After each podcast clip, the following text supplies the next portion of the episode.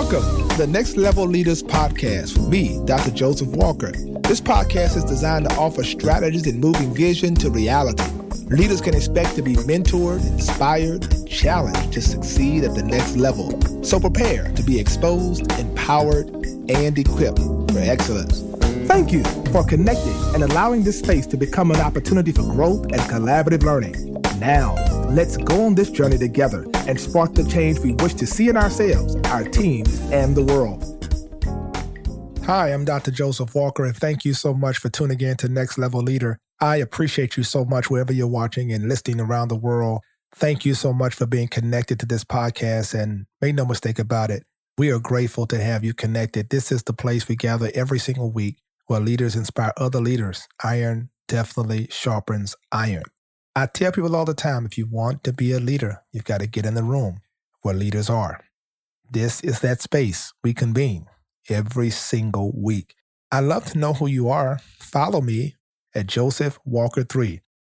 Follow me on Instagram and uh, let me know. If you're listening for the first time, make sure you subscribe. Share this podcast with as many people as you can. That would mean the world to me, and I appreciate you so much for doing it. And uh, I'm grateful thankful for all of you that continue to support. And of course, often when I'm in your area, I meet many of you. Uh, many of you get our books and uh, other resources. I want to encourage you to do that, josephwalker3.org. That's how you can do it. You can connect with me there. And I really appreciate if you would. So it would be a blessing if you would do that. And thank you, thank you, thank you. So make certain that you do it and know that uh, I truly, truly, truly appreciate you. Today, I want to talk about a subject that I think is important because as organizations grow, I think it's important to not just grow, but to expand. And today I want to help you understand how to appeal to a broader audience. I remember watching an episode, one of those shows, you know, uh, I think it was The Temptations when they were coming along. The manager was telling them, you know, I'm not trying to make you just the biggest um, organization, the biggest group among Black audiences. I'm trying to make you the biggest ever among the world. Sometimes we can be big in our zip code or in places of familiarity and don't realize that there's a whole world, there's a global market out there. And I think that when you understand uh, God telling Abram in Genesis chapter 12 to get up from his country, from his place of comfort, and go to the place where God was going to take him, and that the world was going to benefit from what he had and not just the places that he was familiar it helps us all understand that even God wants us to appeal to a broader audience. So I want to give you some strategies, some things that I believe can help you as you think about that. And number one, just not allowing yourself to be pigeonholed, making certain that what you do, what you create, what you produce is not something that pigeonholes you into a particular area. You're just known for this market only. I think it's important, even in your language, the things you say. I think that it is important that you create a broader product, something that has greater appeal, something that is accessible, and something that is attractive to other people other than a specific group.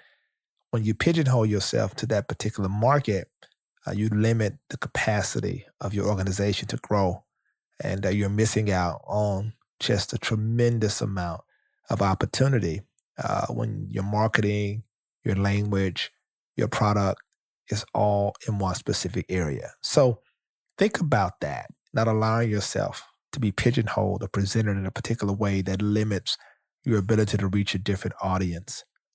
But number two, I think the reason that this is important, and I think one of the things that will help you move beyond being pigeonholed is that you discover the value in other communities a lot of people have learned this lesson. Like there, there's so much value in in other communities, and you begin to do the data research. You begin to realize how many communities are spending in this area, how many communities are engaging in this area, how many communities need what you provide.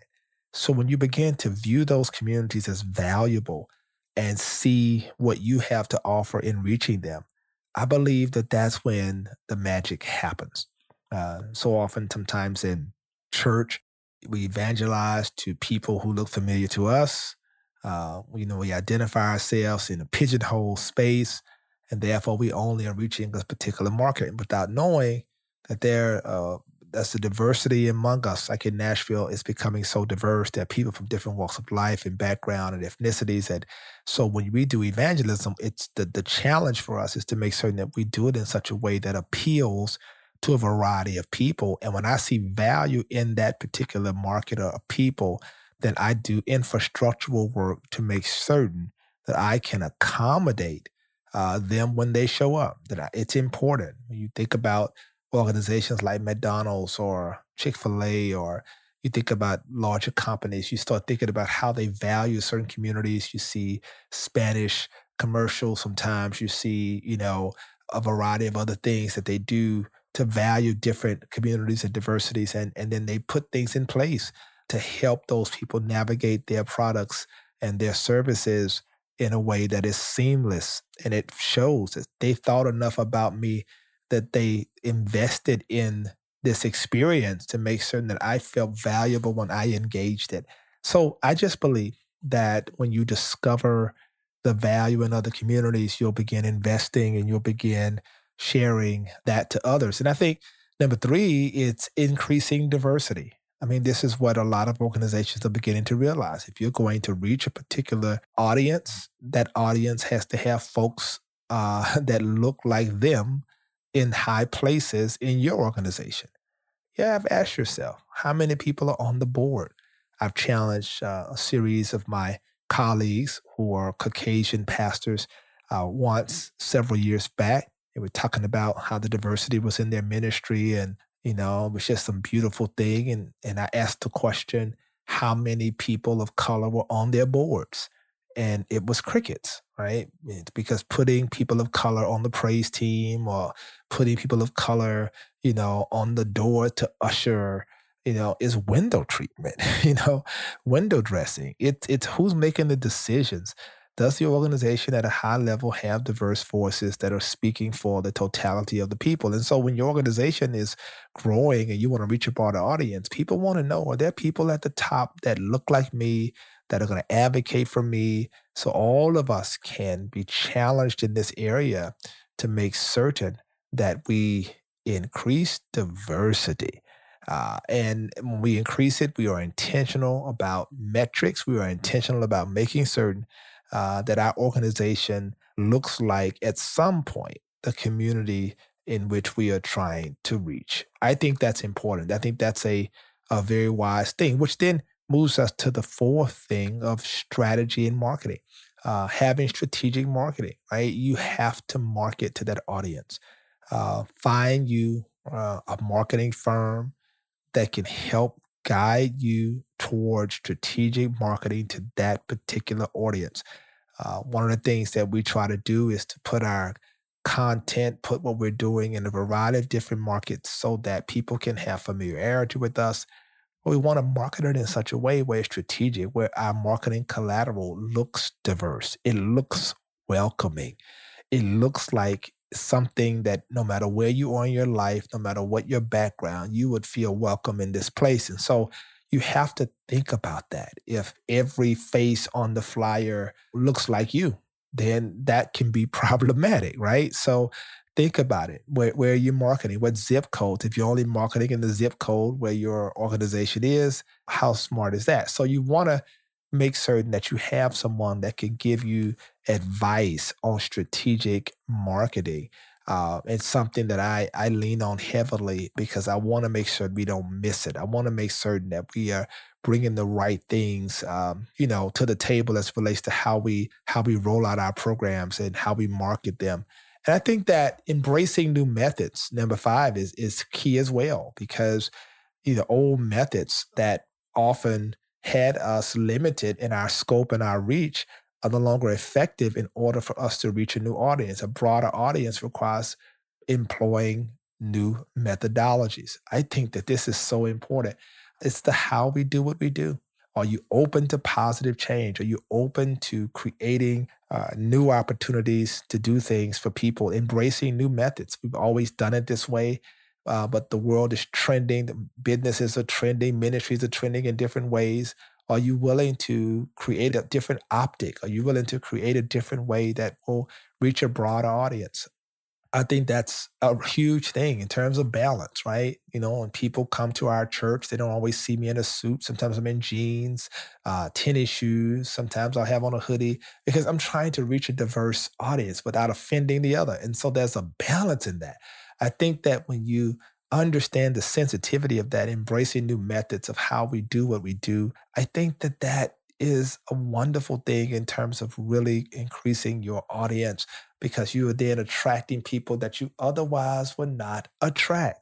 And a lot of people have to be willing to embrace new methods, which often is difficult, particularly when you have done the thing the same way for a length of time and now you're being challenged to do something new. But I want you to understand today that when you embrace new methods, when you embrace new ways of doing things, man, that's when you begin to open up an entirely different audience. And you'd be amazed. I mean, you would be amazed at the level of support you will get when you embrace new methods, which, which again, when you embrace the new methods, you're doing things differently, it opens up something I want to lean in for a little bit. And that's number six, offering diverse options. Now, now your organization is almost there because now there's access points, touch points for every person. And now you're able to say, you know, I can reach people because people feel connected. They feel that they have a point of contact. They feel that there's something there for everyone.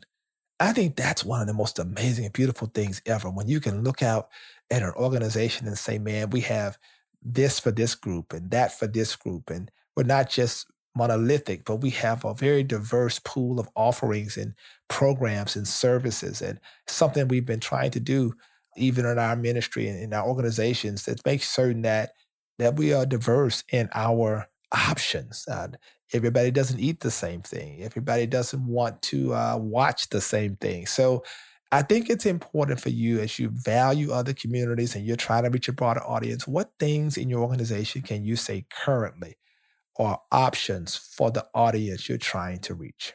What offerings now do you have uh, that makes it appealing to a different audience to connect with you?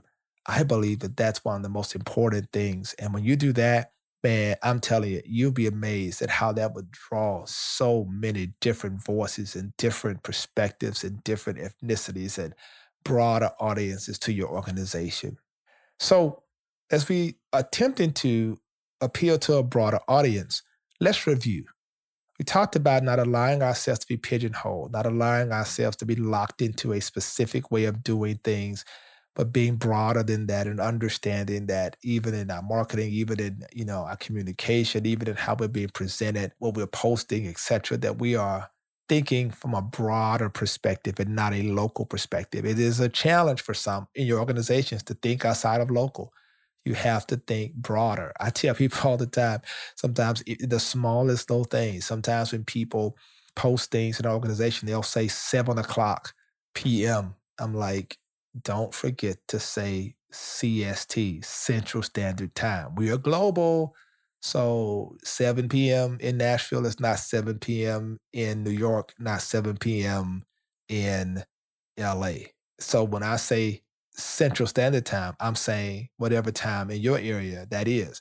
It's just those small little details that move you from local to global. That you're sensitive. And so you're not pigeonholing yourself. And then I think it's important that you discover the value in other communities, right? How are these communities investing? What are these communities up to? What are they doing? And, and affirming them and creating an opportunity where you can celebrate them and, and see their value and creating opportunities where people can be engaged by increasing diversity, having voices from those communities at the table of decisions to make certain that you have the right people around you making necessary decisions. I believe that that is so critical in terms of helping you reach a broader audience. When you're focused in on increasing diversity, that's a big thing in many organizations, right?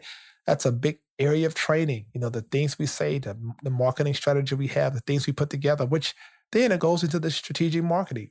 How do we market our organization? Are we sensitive to this? Are we are we making our organization uh, more diverse uh, in actuality and even in our marketing strategy to promote the things that we've done.